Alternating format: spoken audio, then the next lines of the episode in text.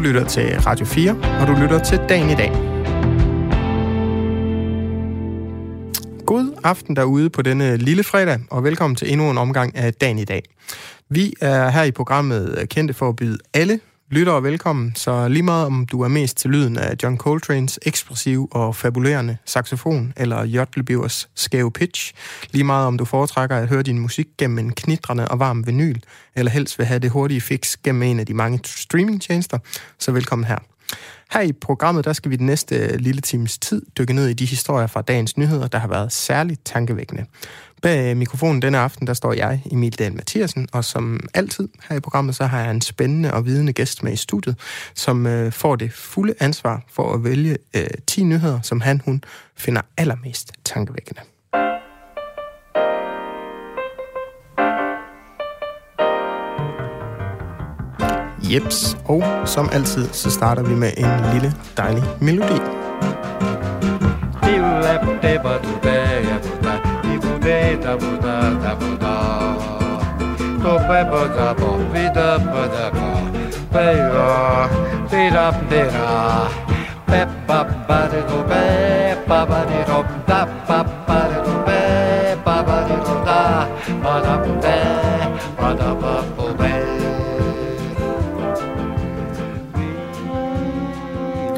Yes. Det var Antonio Carlos Jobim, der lige øh, bossa novaede os i gang. Og øh, det er egentlig sådan meget symptomatisk i forhold til, hvad vi skal snakke om i dag, blandt andet, fordi vi skal snakke en del musik i dag, og det skal jeg med min øh, gæst i dag, Søren øh, Genefke. Velkommen til.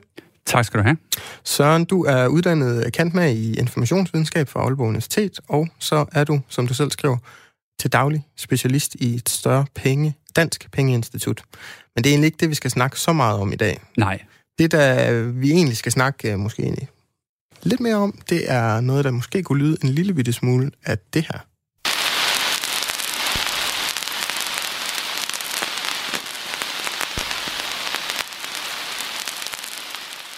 Jeg ved ikke, hvor godt lydklippet det egentlig endte med at være. Det lyder dejligt.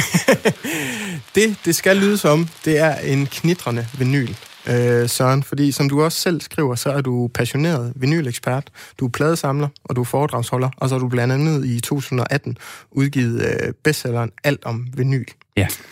Søren, kan du ikke øh, sådan helt indledningsvis lige øh, rise op for mig, hvorfor delen elsker du vinyler så meget? Øhm, det er et godt spørgsmål. Altså i bund og grund er det jo egentlig, fordi jeg elsker musik. Og øh, da jeg da jeg blev, ligesom blev opmærksom på musik, da jeg var meget, meget lille, øhm, der var det vinyler, eller mm. vinylplader, der var, der var formatet, ja. man havde. Det var det, der var tilgængeligt. Jeg havde også kassettebånd øh, og så videre, men, men det var egentlig bare pladerne, som, øh, som var der. Mm. Det, var egentlig, det var også før CD'en kom frem. Kan du huske den første vinylplade, du havde i hænderne, eller har du sådan et eller andet billede af en, af en vinylplade fra din barndom, der den har sådan særligt brændt sig fast? Jeg kan i hvert fald huske, at vi havde øh, Emil fra Lønneberg ja. på, øh, på vinyl.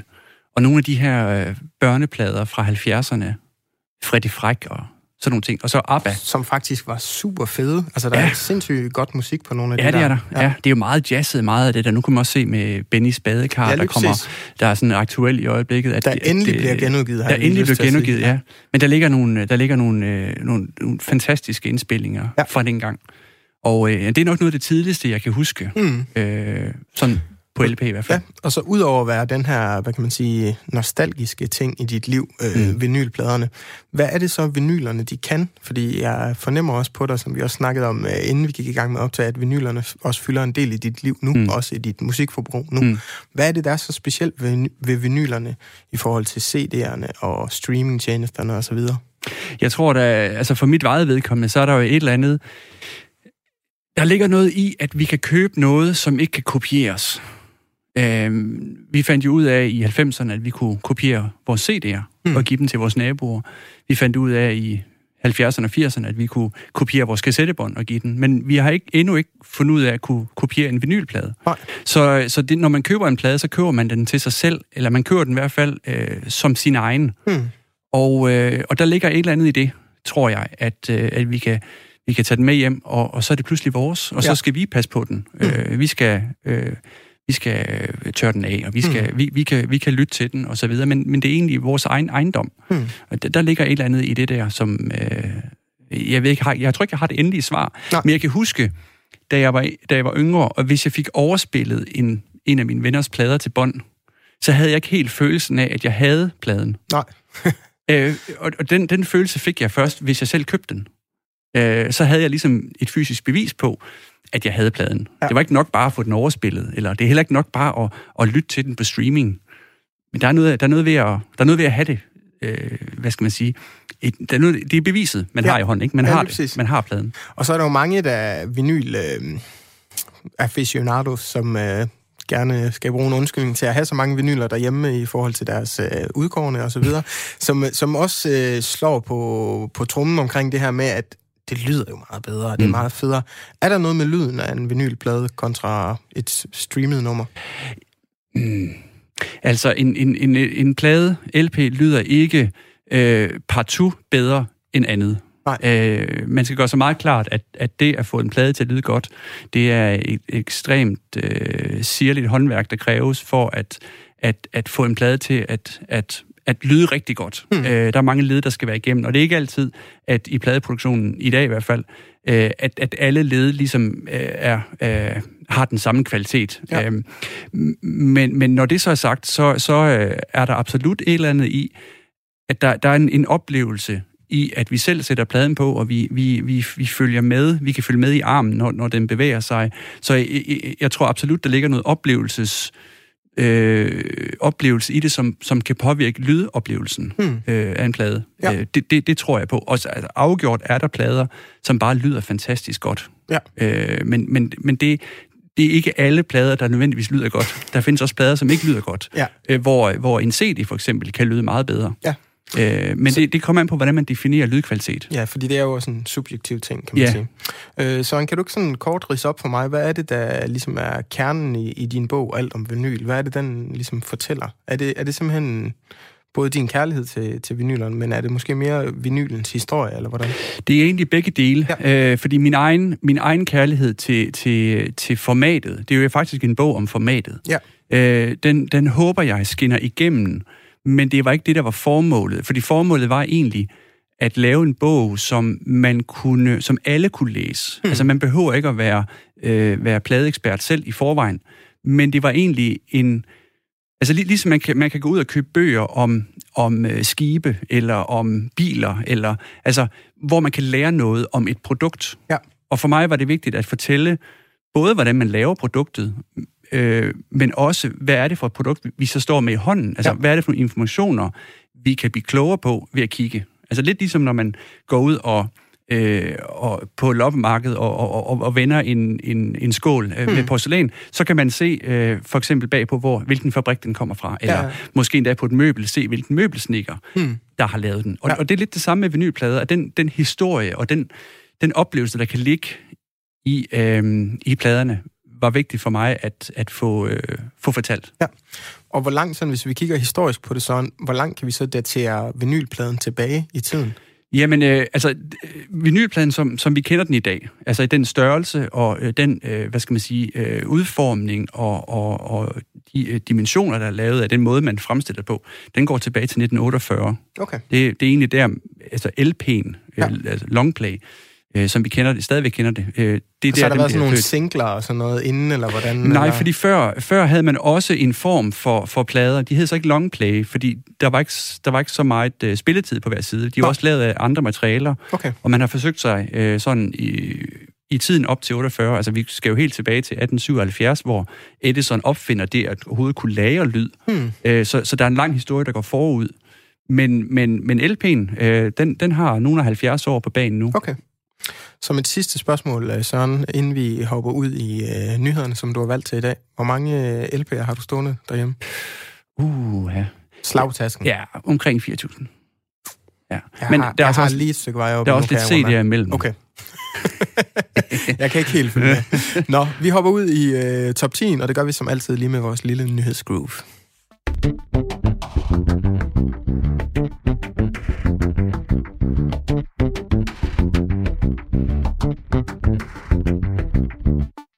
Yes, og det gør vi her i dagen i dag, hvor jeg, Emil Dahl Mathiasen, i dag har besøg af Søren Genefke, som er vinylekspert, han er foredragsholder, og så er han også forfatter.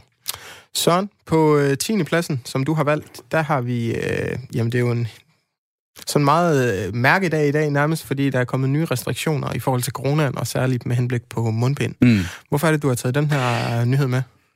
Jamen, det er fordi, jeg, jeg kom ind til at tænke på, øh, da, da vi tilbage i, i, i marts øh, skulle øh, havde den her lockdown, øh, der, der synes jeg, der var... Øh, der, der fik jeg sådan en følelse af, at det var sådan en historisk dag, nærmest. Ja. Altså, jeg kan huske, vi sad øh, foran fjernsynet og fulgte med i, i Mette Frederiksens tale der, og det, der gik sådan et sus igennem os nærmest, mm. at det her, det var virkelig historisk, og, og, øh, og, og noget, vi kommer til at huske. Og nu har vi så levet med de her øh, op- og nedjusteringer mm. af, af regler frem og tilbage, og vi har haft en periode, hvor vi faktisk har, har haft øh, sådan en relativ frihed her over sommeren, og ja. øh, vi skal selvfølgelig stadigvæk holde afstand og alle de ting. Og så lige i dag, så bliver der så indført, at vi så skal have mundbind øh, stort set næsten ligegyldigt, hvor vi bevæger os hen. Altså ja. både i butikker og, og selvfølgelig også offentlig transport osv. Og, og det, øh, og det, det, det slog mig lidt i dag, fordi jeg var ude, også ude i en, i en butik, et par butikker, inden jeg kom ind her, at mm hvor hurtigt vi egentlig sådan vender os til at se hinanden med mundbind. Altså ja. i starten var det, var det jo, der, der grinede man jo nærmest af dem, der gik med det. Der var man jo hysterisk. Hmm. Øh, men, men nu er det jo blevet hver mands øh, eje og hver mands pligt nærmest også ja. at gå rundt med det. Og det er, en, jeg synes egentlig, det er interessant, hvordan, hvordan vi ret hurtigt, øh, hvordan det hurtigt bliver normalt. Ja. Og det er nærmest unormalt nu ikke at have mundbind på. Hmm. Så, så, øh, er du for eller imod, så kan jeg sige? Ja, det er et godt spørgsmål. Jeg, jeg, jeg, jeg synes, vi sådan generelt mangler de overbevisende hmm. evidens for, at det har en effekt. Ja. Men jeg tror så også, at, at det er bedre end, end ingenting. Altså, mm. det er hmm. bedre end ikke at have det. Altså, sådan, lidt, sådan har jeg det i hvert fald lidt. Det er lidt det her princip, man, man kører efter i, i, i tiden. Sådan better safe than sorry. Ja. Fordi at der er jo på en eller anden måde, der bliver hele tiden fremlagt, at vi har evidensen, men så er der nogle gange, vi ikke rigtig kan se evidensen, ja. og der er så også nogle gange, evidensen er forskellige artet og så ja. videre. Ja. Men er det ikke bare sådan lidt, at vi på en eller anden måde måske skal lige prøve at, at, at bare følge efter? Hvis det ikke er så stor en indskrænkning. Jo, have... altså jeg, jeg tænker, jeg, det skal ikke være mig, der, der stiller mig op og råber, at det, jeg nægter, øh, fordi jeg har heller ikke lyst til at, at skulle betale en anden bøde for nej, det. Nej, nej. Så det er ikke på den måde, men, men det er mere sådan det der lille tankevækkende, hvor hurtigt mm. vi, vi egentlig kan, som samfund kan vende os til, at, at, at vi, skal, vi skal gøre tingene på en anden måde, ikke? og der bliver sådan mere eller mindre introduceret øh, regler og, og anbefalinger ja. øh, til os, som, som vi jo egentlig bare sådan følger. Ja, og det er jo tankevækkende, kan man sige. Ja. Søren, vi øh, bevæger os videre til nyhed nummer 9, mm. og mhm. på de næste to nyheder her, så skal vi til at snakke om noget, du er en masse om, nemlig musik. Og i den første øh, nyhed her på 9. pladsen, så er det simpelthen fordi, at i den her uge, så er det, det vidste jeg faktisk ikke på forhånd, men at det er simpelthen Spil Dansk ugen. Ja. Øhm, jeg kommer til at spille noget musik i dag, og jeg spiller faktisk ikke noget, der er dansk. Det har det sådan lidt dårligt med, efter du gjorde opmærksom på det her. for dårligt. Ja, jeg ved ja. det godt. Ja. Jeg spiller god musik til gengæld, ja, men, øh, men hvad er det, du, du, du synes er specielt ved den her øh, tradition, kan man sige? Ja, jeg synes, øh, i, det, er jo, det er jo en tilbagevendende begivenhed hver år. Vi har også noget, der hedder Spil Dansk Dagen, ja. øh, hvor, hvor, hvor vi ligesom hvor vi alle sammen bliver opfordret til lige at, at lytte til noget dansk musik, øh, også i radioen, ved spille dansk musik i radioen. Og jeg synes især, i den her tid, vi lever i lige mm. nu, er det, er det vigtigere end nogensinde før. Ja. Øh, fordi vi har rigtig mange danske kunstnere derude, som, som er, er hårdt presset af, mm. af den her coronasituation. Øh, folk kan ikke komme ud og spille koncerter, som de er vant til, og møde publikum. Og, så, så jeg synes, det er vigtigt, øh, at, at vi har fokus på, hvor meget godt dansk musik der findes, og hvor utrolig meget godt dansk musik, der er kommet i de, i de senere år. Ja. Øhm, jeg holder nu, nu er jeg jo så selv fra Aarhus her, mm. øh, så, så det, altså, jeg har jo, jeg kan huske den sidste koncert, jeg nåede at være til inden øh, lockdown, det var med Bæst øh, ja. inde på, på Vauxhall. der var knald på. Der var knald på. De synger ja. jo ikke på dansk, nej, nej. Men, men det er, jeg synes, det er, det er vigtigt. Det er sådan et, øh, vil man kalde det heavy metal, eller hvad vil nej, man kalde nej, nej, nej, nej, nej, nej, det er dødsmetal. Dødsmetal, ja. ja. Simpelthen. Ja. ja. Altså heavy metal, nej, nej. Nej, det er hårdt nok. det er noget helt andet. Ja. Nej. Altså, og, og, nej, de synger ikke på dansk, men, men, men det er vigtigt, at vi støtter øh, de bands, som, som, som faktisk prøver på at leve af, af musik. Ja. Øh, og der er også et oceanske jazzorkester, der hedder Valfugl, mm. som, jeg, øh, som jeg er rigtig, rigtig glad for. Og dem vil jeg også gerne have ud og opleve til koncerter, men det er heller ikke lige så nemt i øjeblikket. Nej. Så, så det er vigtigt at lige at, og støtte op. Ja, det måske jeg. købe en øh, dansk plade eller to. Gå ned i en lokale butik og købe en eller to eller fem plader med en dansk kunstner i den her uge. Det vil være en stor opfordring. Øh, nu kommer det umulige spørgsmål, Søren. Har du en yndlingsdansk vinylplade? Åh, oh, det er godt nok et svært spørgsmål.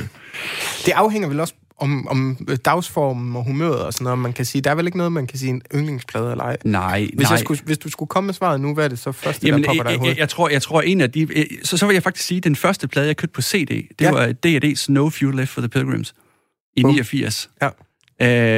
Øh, for jeg købte en CD-spiller for min konfirmationspenge. Ja. Øh, jeg ved ikke, om det er min yndlingsplade, men det er i hvert fald nej, en men af de det plader, den, jeg virkelig er, er vokset op med og har været der altid. Fedt. Og ja, hør noget D&D derude, eller bedst, og køb nogle plader. Det er opfordringen her fra mig og Søren. Absolut. Øh, på 8. pladsen, øh, Søren GNFK, der har vi øh, også en musiknyhed ved, men den her gang så er det også en sådan lidt mere trist note, vil jeg sige, men det er, at øh, koncertbranchen er i knæ, Ja. og det er særligt i øh, England, ja. Som den her øh, nyhed er myndet på, fordi det er en, du har fra The Independent. Men. Ja. kan du ikke lige sætte os ind i, hvad det der sker i den her nyhed? Jamen, øh, de skriver, at, øh, at på grund af den her øh, coronasituation, som selvfølgelig også er i fuld flor i, i Storbritannien, mm. der, der, der spår man, at op til 170.000 jobs kan forsvinde Mm. i løbet af i år og næste år Ja. i musikbranchen. Og, øh, og det gælder jo både øh, festivaler, og, og, men ja, både fra de store festivaler til de helt små øh, spillesteder, Hmm. øh, og popper og så videre, som, som tilbyder live musik. Øh, og det er, jo, det er jo så bare de jobs, øh, som folk, hvor man skal sige, folk, der lever af at organisere og afholde koncerter, men så er der også musikerne oveni, øh, som jo heller ikke øh, kan komme ud og spille på grund af det her. Så det, jeg synes, det er en rigtig, rigtig trist øh, situation, og nogle meget, meget sorte udsigter. Ja, fordi som du også gjorde mig om- opmærksom på, Søren, øh, det er jo det her, det er jo ikke kun dem, der arbejder øh, på spillestederne og alle de her ting, der bliver ramt af det. Mm. Det er jo også musikerne, de Ja. udøvende selv, fordi altså, som musikbranchen er indrettet nu, hvor mange, mange streamer, og det gør jeg da også selv, og det sagde mm. Du også, det gør du også selv, mm. Vi køber så også vinylplader, kan man sige. Mm. Men der er der bare en lille, lille bitte bid af kagen, som musikerne får ud af det, når der bliver streamet osv., at størstedelen af deres indtjening ligger jo på de her koncerter, så de Ja. bliver virkelig også ramt af det. Ja, altså, øh, altså går man tilbage til, til, øh, til for eksempel 60'erne og 70'erne, der var det jo, øh, der var det jo pladesalget, man levede af. Øh, der, der, var, der var koncerter jo bare en mulighed for at øh, møde publikum og, Ja. ja. og så videre. Men, men der var det udelukkende pladesalget, som kunstneren levede af. I dag er det jo vendt helt på hovedet. Mm. Øh, at de fleste, kunst, de fleste kunstnere, også i Danmark, de, de har jo ikke enorme salgstal. Nej. Men det er det, er, det, er, det er det at komme ud og spille Mm. øh, koncerter. Det er der, hvor man kan, hvor man kan tjene lidt penge. Mm. Øh, så så det, er jo, det, er jo, det er jo en ekstra, øh, ekstra ærgerlig situation nu, hvor den mulighed ligesom er begrænset. Så opfordringen, ligesom vi havde før, med at man skal gå ud og købe nogle plader, det må også være, at man nu, hvis man føler sig tryg i det, skal gå ud til de koncerter, der nu engang er. Ja, hold afstand og alt det der, så går det nok. Ja, lige præcis. Ja. Søren, vi dribler videre til nyhed nummer syv, og Ja. det er en nyhed omkring øh, fertilitet, fordi at det er kommet frem, at hver tiende nyfødte dansker er et resultat af kunstig befrugtning. Ja, og, den, øh, og det, er jo, øh, det er jo sådan en nyhed, der lige ramte mig en smule, fordi øh, den situation har vi selv stået i, Ja. øh, min kone og jeg. Og nu har vi så tre dejlige børn, men, øh, men de er rent faktisk alle sammen kommet til verden øh, med, med hjælp fra, mm. fra, fra klinikker. Øh, så så øh, og, hvis, hvis ikke det havde været sådan, så havde jeg nok heller ikke lige stusset så meget over den nyhed der, men, men det, det sætter alligevel nogle, nogle følelser i gang, og nogle ja. tanker i gang, og nogle minder øh, frem for alt, når jeg lige ser sådan en nyhed som den der. Ja. Og øhm, ja, det, det, det, det gør det bare. Og hvordan, øh, så nu har det jo været sådan et, øh, man kan sige det her med øh, kunstig befrugtning og alle de her ting, har jo også været sådan lidt et, øh, det har været et, øh, også et meget højt debatteret mm. Emne på den politiske scene, fordi der har været nogle forslag ude omkring, hvordan om man kan få hjælp efter det første barn. Mm. eller hvor meget hjælp man nu kan få. Ja. Og nu har der lige været omkring den her lovgivning i forhold til, om single kvinder kan mm. få lov til at nedfryse deres æg længere tid end mm. Fem år osv. Mm. Hvad er din egen sådan, nu, nu, jeg gætter lidt på, jeg kender svaret, men mm. hvad, hvad er sådan din egen holdning til det her? Øh? Jamen, altså, øh, barnløshed er jo et stort problem, øh, og det er det desværre for, for mange mennesker, og vi har også øh, venner tæt på, som, som, øh, som har de her enorme udfordringer. Ja. Og det, øh, det var også hårdt for os at gå igennem øh, dengang. Øh, og jeg, jeg er meget tilhænger af, at man i hvert fald øh, får muligheden for at få hjælp. Mm. Altså, vi var så nødt til at gå, gå videre end den, øh, den tilbudte hjælp, mm. og så selv, øh, selv betale for, for nogle forsøg ekstra og, ja. og så videre. Men, men øh, jeg synes, det er, det er vigtigt, at der er fokus på, at det er et problem, og det er ikke kun et, et fysisk problem, øh, hvis ikke man altså, har svært ved at få børn, men det er mm. altså også nogle, nogle, nogle, psykiske, nogle psykiske følger, øh, ja. som, som, øh, som det kan have det her. Så jeg synes, ja, der var, det, den her, der var en, en DR-dokumentar her for nylig, der hedder noget i stilen med, når storken flyver forbi, eller eller andet, hvor man mm. fulgte nogle øh, par, som ja. ligesom gik igennem de her forløb, og ja. For det første nogle meget langstrakte forløb, og man kunne virkelig ja. veldokumenteret se, ja. hvor meget det sled på de her ja. øh, par, og ja. skulle igennem de her ja. ting. Så ja, som du siger, det er ikke kun den fysiske side, det er også meget den mentale. Enormt meget, enormt ja. meget.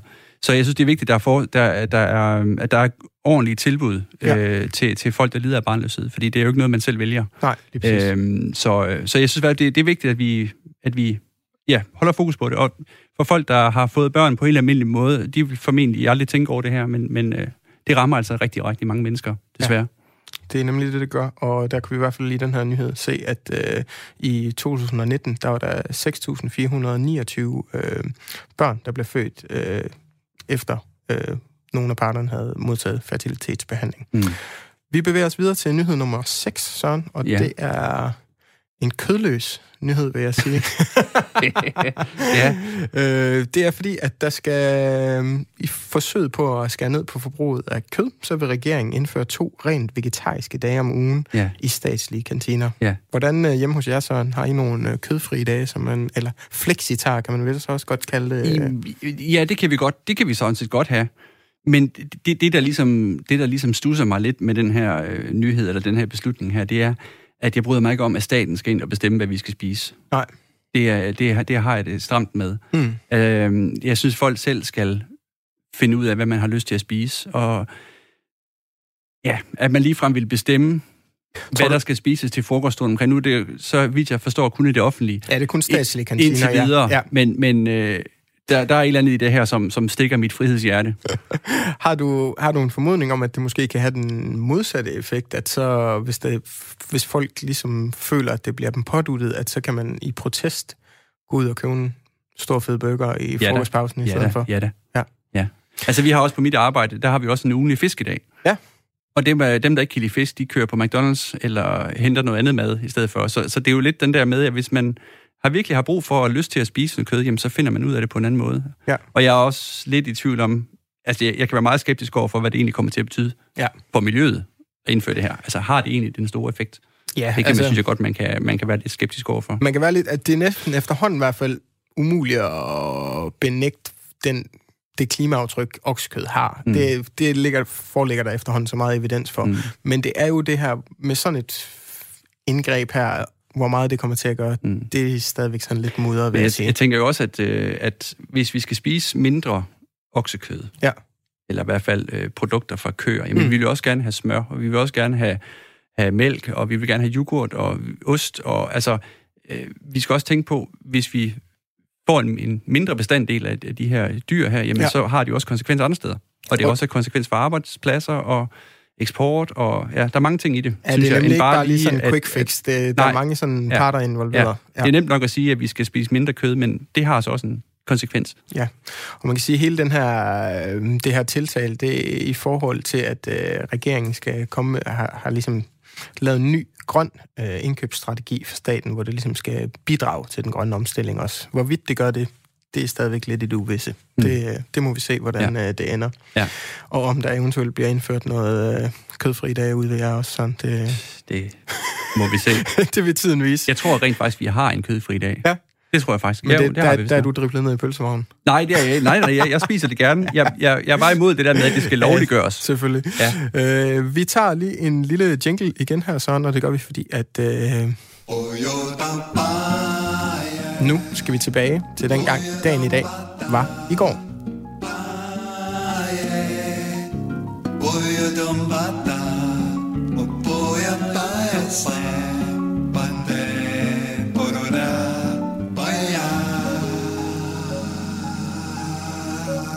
Yes, og det skal vi her i dagen i dag, hvor jeg, Emil Dahl Mathiasen, i dag har besøg af Søren uh, Genefke.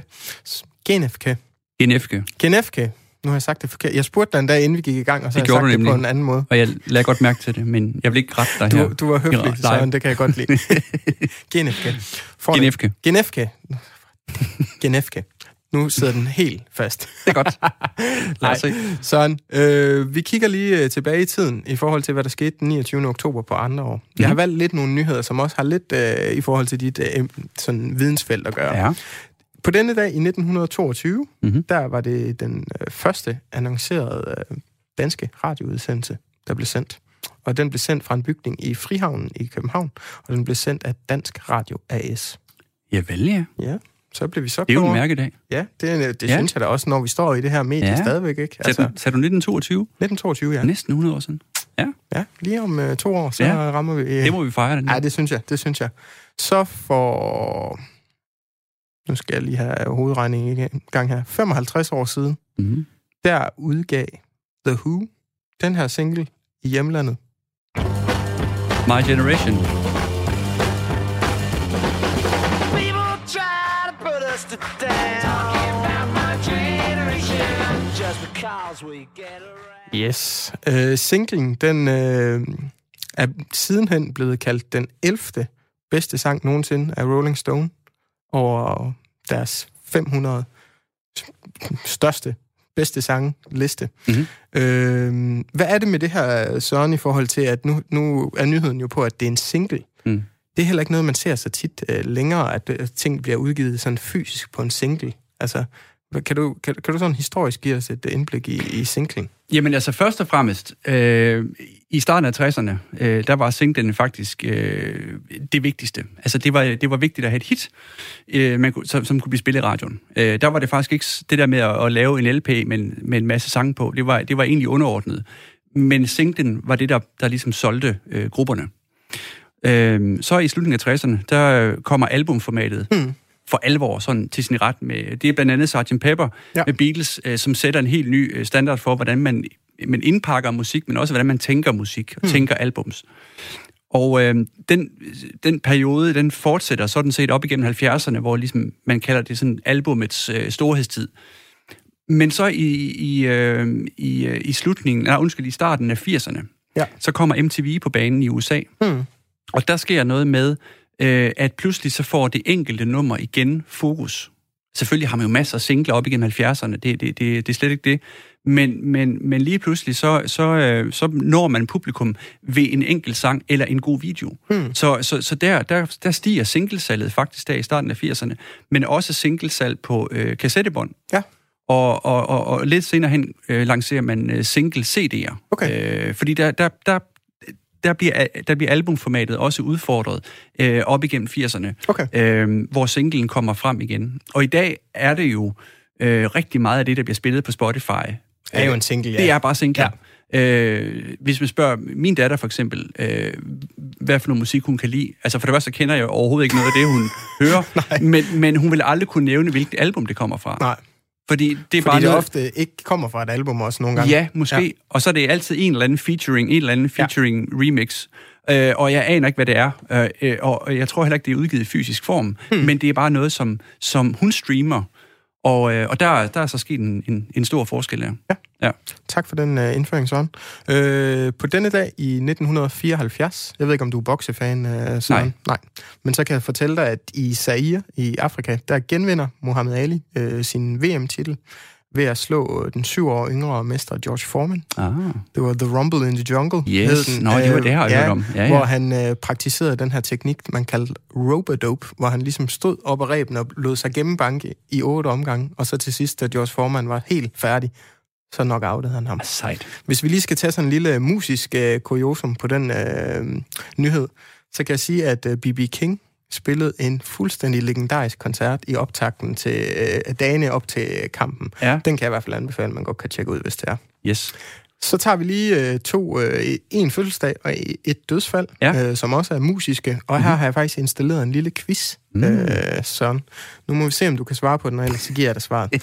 det omhandler øh, to legendariske guitarister. På mm. denne dag i 1946, der bliver Peter Green Mhm. øh, født, som var ja, grundlæggeren af Fleet, Fleetwood Mac. Mm. Han holdt kun i tre år i gruppen, og det var jo dengang Fleetwood Mac var meget mere sådan bluesrocket, end Mm. man ikke eksempelvis kender for Rumors-pladen, som ja. vel nok er deres mest kendte, ja.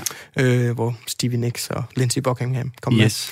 Dødsfaldet, det er i 1971, hvor at øh, Dwayne Allman Ja. fra Allman Brothers, han simpelthen styrter på sin motorcykel Yes. og dør tre uger før han ville have været blevet 25 år gammel. Ja. Quizzen, den går ud på, at jeg har udvalgt en tredje legendarisk guitarist, Eric Clapton, Mm-hmm. som ligesom udgør bindeledet mellem de her to. De har jo begge to en historik med Clapton. Kan ja. Du regne ud, hvad det er? Øh, Clapton, øh, nu skal jeg tænke mig om, Clapton spiller på øh, et af... Åh, oh, hvad nu? Jeg har husket. Ej, nu, nej, nej, nej. Clapton var med i, øh, han spillede i bandet, der hedder Derek and the Dominoes.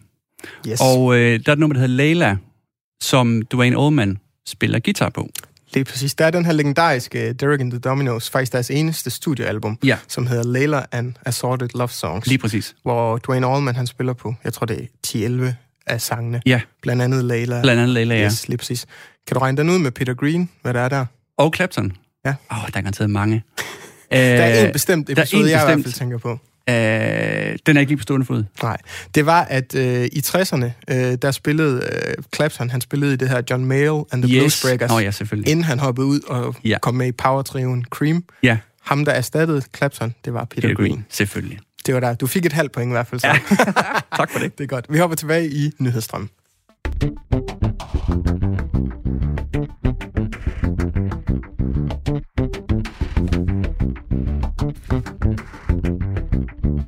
Yes, og det gør vi her i dagen i dag, efter et lille historisk øh, tilbageblik og en lille musikquiz.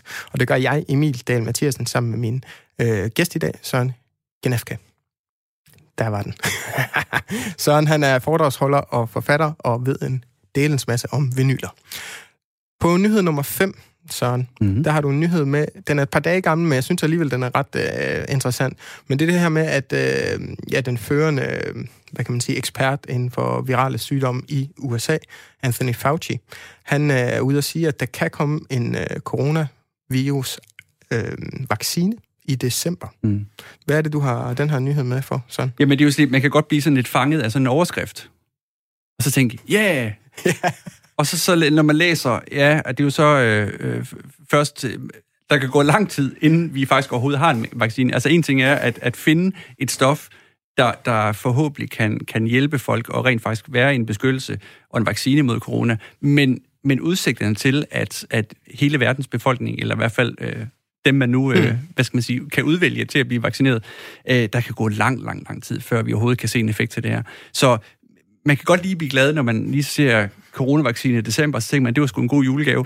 Men, Men så er der lige en underrubrik, som lige slår man dampen skal, man ud skal lige tænke, altså, Ja. og jeg er jo sikker på, at folk sidder jo og, og i døgndrift mm. jo, flere forskellige steder i verden og udvikler det her og ja. tester osv., men, men, men der kan bare gå ekstremt lang tid, før vi faktisk kan gøre os nogle forhåbninger om at blive vaccineret.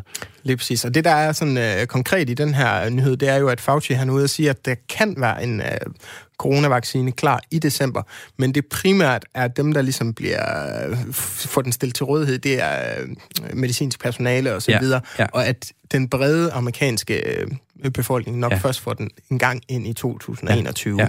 Så det er jo ikke sådan lige med armene op og, og Men det, det er jo så en udtalelse, for jeg har også set andre, som siger, at der kan gå et par år, før vi overhovedet har en vaccine. Så, så Eller det, sådan det, en jo- som Trump, som siger, at den er lige rundt om hjørnet. Ja, det har vi jo hørt noget, nogle, nogle gange nu. Men det er jo også Men- lidt det her, der er interessant i forhold til Trump, at der er vaccinen jo også blevet et politisk redskab, Ja. kan man sige. Ja. Fordi hvis den kunne være klar, eller han kan give en lovning på, den Ja. er klar lige Ja. rundt om hjørnet, Ja, hvis jeg ja. stadigvæk er præsident, og alle de her ja, ting. Ja, ja. Der ligger helt klart noget strategi i det her. Fuldstændig. Ja, ja. Ingen tvivl om det. Ja. Ingen tvivl om det. Vi holder os i USA, og også med den gode øh, Donald Trump, og det er jo fordi, vi skal snakke øh, jamen, både bredt omkring øh, valget øh, derovre, som jo bliver afgjort om et par dage Mm. på tirsdag. Eller der, det er i hvert fald der, valget er. Nu er der meget øh, stor tvivl om, det bliver afgjort på den 3. december, nej, november, undskyld, mm. eller om de her brevstemmer og så videre, det kommer Ja. til at trække det i langdrag Ja, og ja. højst ret, og jeg skal komme efter dig. Ja. Men det vi kan se nu, det er, at der i hvert fald er dødt løb mellem Trump og Biden i Florida. Mm. Og det er jo sådan ret øh, interessant, fordi Florida ligesom er en meget sådan kernerepublikansk stat, og Mm. at vi ligesom kan... Der er mange, der er i hvert fald ude at sige, hvis, hvis Biden vinder, hvad kan man sige, Florida, fordi det er også en af de stater, der bliver talt op først, så kan man næsten allerede sige, så Mm. vinder han. Altså, jeg har valgt den her nyhed, fordi det er jo selvfølgelig øh, højaktuelt, øh, og jeg synes, det er spændende at følge med i, i, i valgkampen, i det amerikanske valgkamp. Det synes jeg også sidste gang, øh, det var.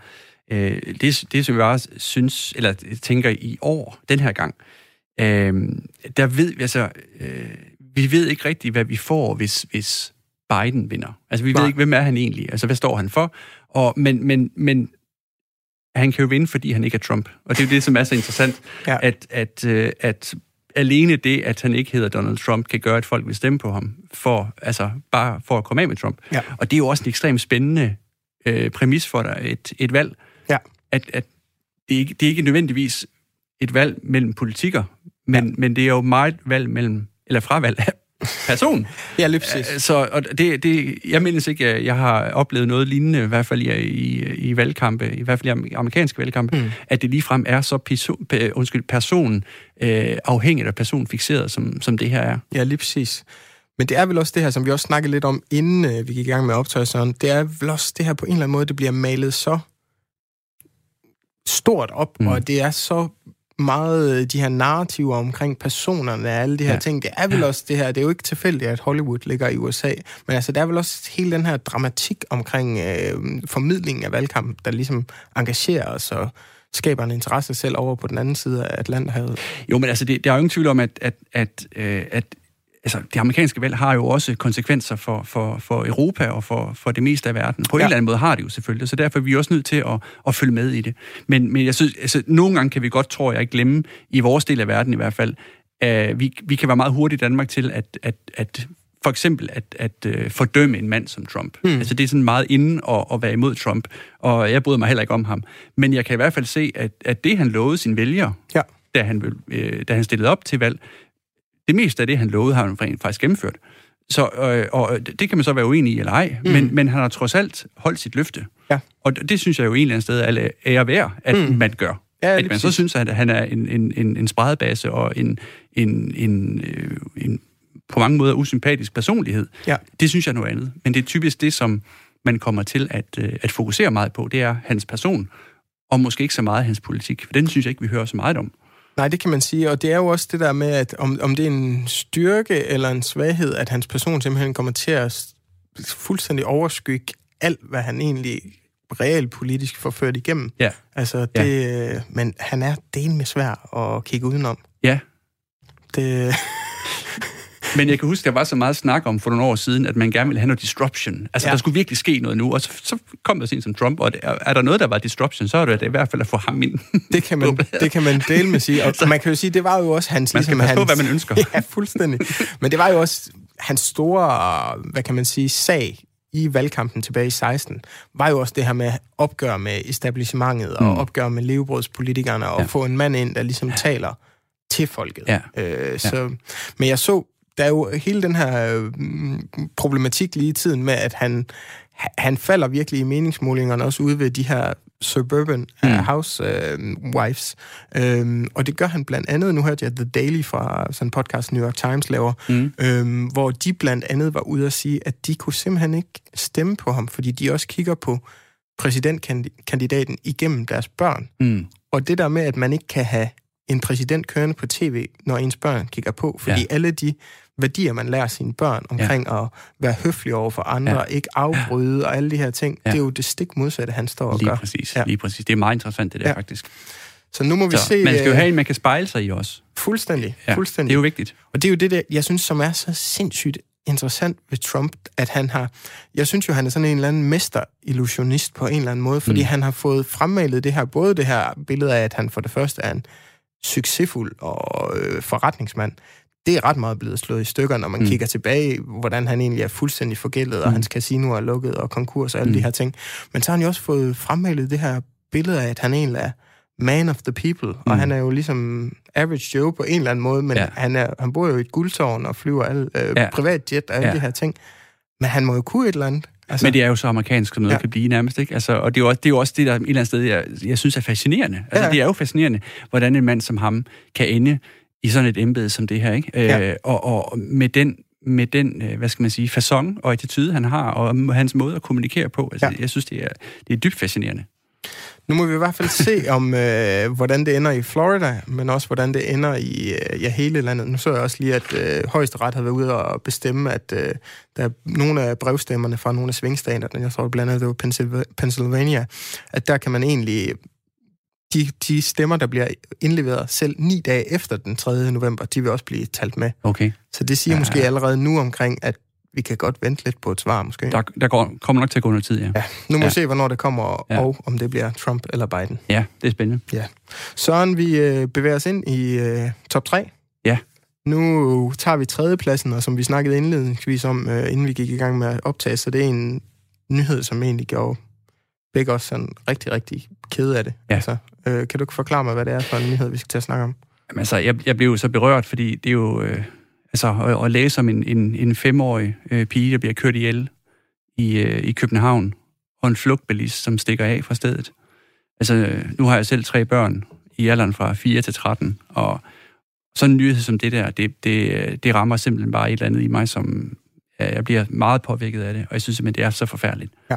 Og øhm, altså, vi snakker som før det der med, når, man får børn, øh, så er der pludselig mange ting, som sådan kan ramme en, som man, ja, altså selvfølgelig er det jo altid forfærdeligt, når nogen bliver dræbt i trafikken, det er slet ikke det, Nej, nej. men, men det rammer noget andet i en, når Ja. man selv har børn. Og øh, fordi det eneste, min kone og jeg jo ligesom tænker på hver eneste dag, det er jo, hvordan vi skal passe på vores børn. Ja. Altså, øh, der må ikke ske dem noget, og det er den eneste opgave, den vigtigste opgave, vi har, det er jo Mm. mm. at passe på vores børn. Ikke? Ja. Og så læser man sådan noget som det der, som er så meningsløst, og så så en kujon, der stikker af fra det her. Jeg synes, jeg, jeg, jeg, jeg, bliver, så, jeg bliver så oprevet og vred, Ja, når jeg hører sådan noget, og det er så trist. Ja, fordi politiet var jo ude og ligesom appellere til, at han skulle melde sig selv, og det ja. Ja. gjorde han jo ikke. Og så var Nej. de jo nødt til at gå ud og efterlyse ham Ja. med både navn Ja. og, og foto og så videre. Jeg sandelig altså, håber, de finder ham. Ja, det med ja. Men, men øh, det skal de nok på et Ja. ja. tidspunkt. Men, men øh, ja, jeg, jeg bliver simpelthen så, jeg bliver så harm. Ja, lige præcis. Og jeg kan, altså, nu er jeg selv blevet far for, for et par måneder, måneder siden, og Mm. jeg kan da mærke, sådan, når man... Altså, det er virkelig en ændring, der sker op i hovedet af en i forhold til, hvordan man også kigger på nyhederne, og hvad der berører en, og Ja. så videre. Og det er jo egentlig også lidt skræmmende, fordi det er jo også en nyhed, som selvfølgelig ville den have rørt mig før, Ja. fordi det er jo en, et skrækkeligt, skrækkeligt scenarie, det her. Men der er bare et eller andet, det, vel også, det siger vel også et eller andet omkring, hvordan vi, et nyhedskriterie omkring identifikation, altså det, det kan røre os mere, hvis vi mm. Kan sætte os ind i den her situation. Ja. på en anden måde. Ja. Jamen helt sikkert. Altså, jeg tænker jo straks, gud, det kunne være en selv. Ja. Altså, eller hvor hurtigt sådan noget kan ske.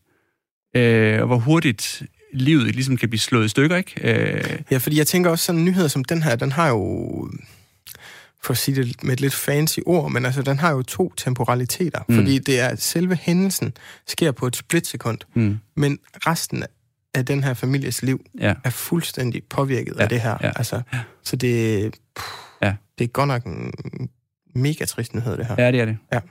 Vi håber, at, Det er en af de hårde. ja, det, det er det godt nok, Ja. og vi håber selvfølgelig, at politiet finder ham her, men altså, det er jo ikke nogen, jeg ved ikke, hvor stor en forsoning det er for ja, den her familie, om han bliver spærret inde, eller hvad han gør. Altså, det, det ved jeg ikke, om det gør nogen forskel. Formentlig ikke. Nej. Formentlig ikke. Jeg hørte øh, for nylig en, en podcast, der hedder Carsten Jensen i krise, øh, som er ja, bliver sendt på P1, øh, lavet af Iben Maria Søjden, hvor Karsten, forfatteren Carsten Jensen fortæller mm. omkring, da han mistede sin stedsøn, Mm. hvor et- et af de råd, han havde fået omkring øh, håndteringen af sorgen, og et af de bedste råd, synes han, det var, fordi han kunne ikke finde hjælp i ja, øh, lærebøgerne omkring Nej. det, og alle Nej. de her råd, øh, psykologiske bøger omkring. Det var en, der selv havde mistet, som sagde, at I kommer igennem det, men I kommer aldrig over det. Nej, præcis. Ja. Præcis. Så puha, ja, ja. Den, er, den er tung, den her. Ja. Øh, men nu er vi jo også oppe i de mest tankevækkende, og det er som regel, at her... Det, det er lidt svært at få sådan de, de store sollys heroppe, men øh, lad os se. Nu spiller jeg noget godt musik til sidst, Søren, så får Fint. vi sollyset der. Det er godt. Vi bør også i hvert fald videre til øh, nyhed nummer to, og det gør vi igen med en øh, coronanyhed. Øh, og nu er det jo simpelthen blevet ret tydeligt, at øh, Europa er simpelthen det nye epicenter for coronaen. Nu har vi kunne kigge på USA i øh, lang tid og så videre, Brasilien, Mm-hmm. men nu er det simpelthen kommet, kommet til Europa, og Mm. især sådan nogle steder som Tjekkiet og Belgien er virkelig, virkelig hårdt Ja, ramt. ja. Men øh, ja, Tyskland og Frankrig, som den her nyhed handler om, de er ude og lave nogle ekstra restriktioner. Mm. Hvad tænker du om det her med, at øh, coronaen er tilbage for fuld blæs i Europa? Jamen, nu, nu læste jeg bare lidt af, at Tyskland og Frankrig de er ved at lukke ned igen og, og, og virkelig indføre strenge restriktioner rundt omkring. Og jeg tænker bare, at hvor hurtigt det er gået. Mm. Altså, jeg synes lige, det har været sommer. Jeg synes lige, det har været september, hvor, hvor vi egentlig havde en fornuftig situation. Vi Ja. havde tingene under kontrol. Øh, Det så ud til, at det også var nogenlunde under kontrol rundt omkring, og så lige pludselig, så sker det bare en eksplosion, og det går stærkt. Ja. Øh, så jeg kan jo godt, jeg kan jo godt øh, frygte, Mm. at, at, øh, at vi er på vej mod det samme i, i Danmark. Ja. Og, øh, og så når man sådan en nyhed som det der, ikke, så tænker man bare, hold det op, hvor, hvor indgribende det er igen for mange mennesker og, og, og øh, folks arbejde og Mm. øh, café- og restaurant, øh, restaurationsbranchen, som jo herhjemme også er ja. ja. ekstremt, øh, hvad skal man sige, ramt. Men man kan vel nærmest heller ikke lade være med at gøre noget, altså, fordi man, man har jo også set, hvad konsekvenserne kan være, Ja. når det virkelig, virkelig slår Ja. igennem. Ikke? Altså, Ja. Men det er delme svært, det Ja. der, når man først på en eller anden måde har vendet sig til i sommer, at det var ved at ligne en eller anden Ja. form for normal tilstand. Ja. Jeg har en bekendt, der, der er psykiater, som har sådan et citat, jeg ofte bruger af ham, men det her med, at man kan ikke, øh, når du først har stoppet smør ind i munden af folk, så kan du ikke få det ud igen, ikke? Så det er, hvis man først har vendet sig til Mm. normal tilstand igen, så er det dame svært at få folk til at komme med på bølgen igen, og Ja. vi ser jo også de her corona-træthed. Ja. Øhm, Og det, det, det, det kan jeg godt følge, Ja. ja. at, at, øh, og det har jeg også øh, selv. Altså, jeg, altså, det var i, i, i marts måned, der var det sådan lidt, nu står vi sgu sammen alle sammen, og nu skal vi nok komme igennem det her. Ja. Og så havde vi nok ligesom følelsen af, at nu var vi kommet igennem det. på en eller anden måde, da sommeren kom, og Ja, ja, vi igen kunne være ude, og øh, nu er vi så øh, mere eller mindre tvunget til, til, til mere indendørs øh, aktiviteter igen, ikke? Og så, Ja. så kommer den her øh, udefrakommende situation igen, hvor vi så igen skal til at, at, at, at leve på en anden måde, ikke? Og ja. det, øh, det, er ikke, det er ikke med stor glæde, synes jeg, desværre. nej, desværre. Men det er ja. Nok noget, som du siger, ja. At vi, vi simpelthen må stå sammen om. Ja, ja, det er vi, Ja. Jo, det er vi jo selvfølgelig nødt til. Nu må vi i hvert fald se, om det er noget, der potentielt set kommer til Danmark. Øh, nu ser vi i hvert fald, at Tyskland og Frankrig de virkelig går hårdt ind mod Ja. at prøve at bekæmpe det. Ja. Hvordan sådan har du selv mærket til det i forhold til dine foredrag og så videre, at det, det har været slået, slået lidt af Ja, det af har, jeg, det har jeg bestemt. Ja. Ja. Jeg, havde, jeg havde flere foredrag der i marts-april måned, som så blev, blev aflyst. Ja. Heldigvis øh, har vi da kunne, kunne, kunne finde nye datoer til nogle af dem. Ja. Men jeg har også øh, jeg har også foredrag, der er planlagt i fremtiden nu her. Hmm. Og, og, og der har jeg hele tiden en usikkerhed på, bliver det til noget? Bliver det aflyst? Hvad øh, skal der af restriktioner og særlige ja. øh, hensyn, vi skal tage? Og øh, der er en, kan mærke en, en, en, en nervøsitet, øh, når jeg henvender mig rundt omkring for at, for at sælge mine foredrag øh, om Ja, om Ja, man egentlig tør byde på, om ikke? tør blive på, ja, lige ja. præcis. Så der er hele tiden sådan en... Men jeg er så begyndt at lave sådan en online foredrag okay. I stedet for Ja. øh, på Facebook, Ja. ja. øh, øh, hvor, jeg sådan, hvor jeg snakker om en, et enkelt album. Ja, ja. Øh, og og, og det, det kan man jo bare deltage i. Og Ja, så selvfølgelig. det, så det, det er jo sådan, jeg har også brug for, jeg synes, det er sjovt at snakke om det, ja. Ja. og jeg synes, det er sjovt at lave de her foredrag. Så hvis jeg ikke kan komme ud, jamen, så må jeg jo sende Så må, derhjemmefra. Ja, så må man finde på noget nyt. Lige præcis. Det er i hvert fald også det, vi har kunne set ofte ved, ved folk, vi har haft inde i studiet, at der er faktisk nogen, der ikke nødvendigvis ser... Selvfølgelig er de, er de trætte af det, og ikke kan øhm, lave deres arrangementer og sådan noget, men nogen har faktisk også set det lidt som sådan en kreativ benspænd og prøver at gentænke nogle formater og så Lige videre. præcis, Ja. lige præcis. Vi prøver at tage det positive ud af det, hvad Ja. vi kan i hvert Ja. fald. Det, kan, Nu, det, kan jo, det, kan, det kan jo medføre nye ting. Det kan tage nye ting med sig, ikke? Lige præcis. Vi, øh, I nyhed nummer to, Søren, der hørte vi, at Frankrig blandt andet var ved at lukke øh, kraftigt ned i forhold til coronaen, og vi holder os også i det franske Ja. i den næste her, fordi der er også sket en ret tragisk øh, ting i dag, hvor der var øh, flere øh, personer, der ligesom er blevet angrebet Ja. øh, af en øh, gerningsmand med en kniv Ja. øh, i Nice Ja. ved Notre-Dame-kirken Ja. på Avenue Jean Medicine, øh, hvor tre personer på nuværende tidspunkt øh, i hvert fald er, er døde. Nu ved Ja. vi ikke, om nogen de sover senere hen øh, også øh, afgår for døden, det ved vi ikke. Men øh, hvorfor er det, du har den her nyhed med, og hvorfor er den placeret på nummer Jamen, fordi jeg, jeg synes, det er, altså ud over øh, den her coronasituation, som jo øh, hænger mange af os langt ud af halsen efterhånden, så, så har vi altså også andre udfordringer i, øh, i, vores, øh, i vores verden og vores samfund.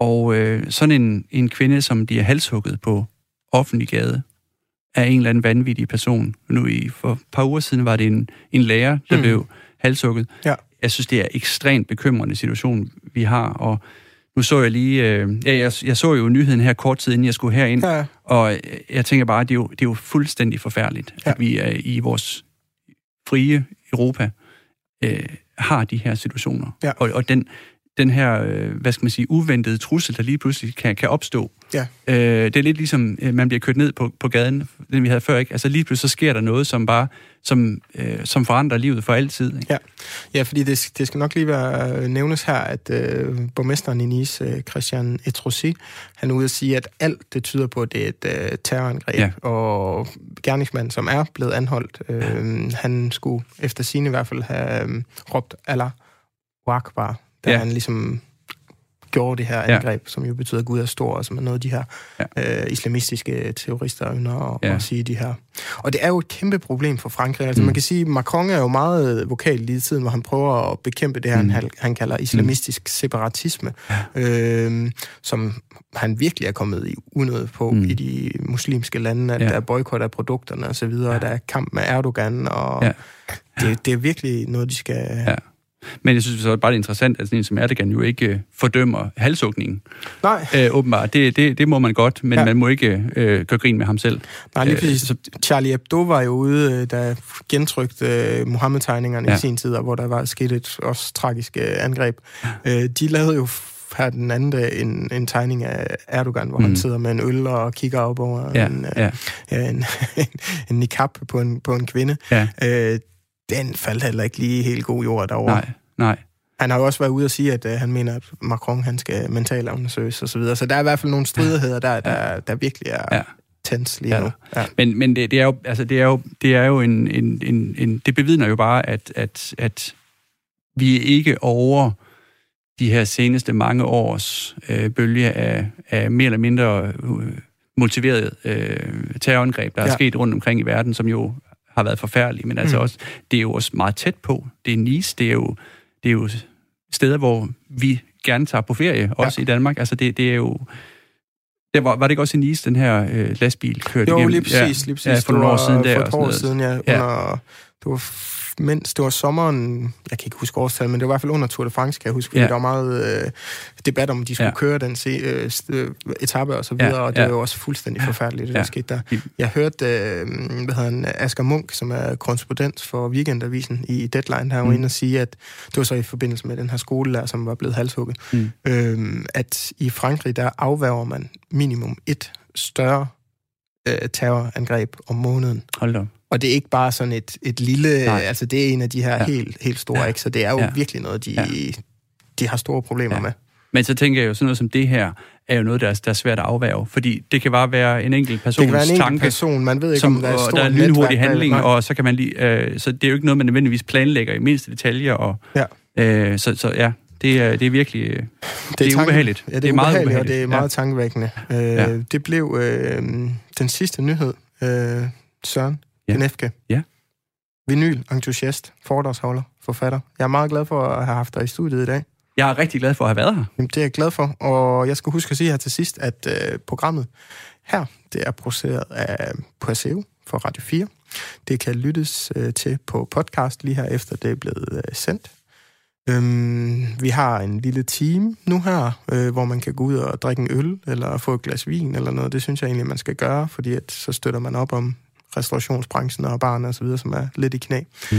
Og så som lovet, øh, Søren, så vil jeg spille lidt godt musik til sidst. Desværre ikke dansk, men godt. Det var jo fordi, at Peter Green fra Fleetwood Mac, han øh, havde fødselsdag i dag, og det fejrer vi lige med. Og så i, i morgen fredag, gå ud og købe en plade. Gå ud og købe en plade. Allerede, øh, nej, der er jo nok ikke nogen pladeforretning, der er åben nu, men øh, gør det i morgen. Vi siger tak for i dag.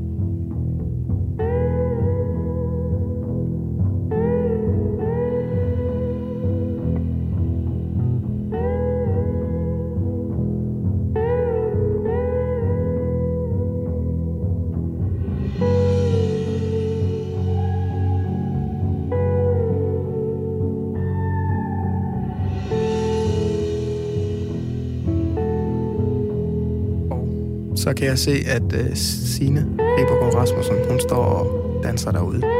Værsgo med nyhederne, Signe.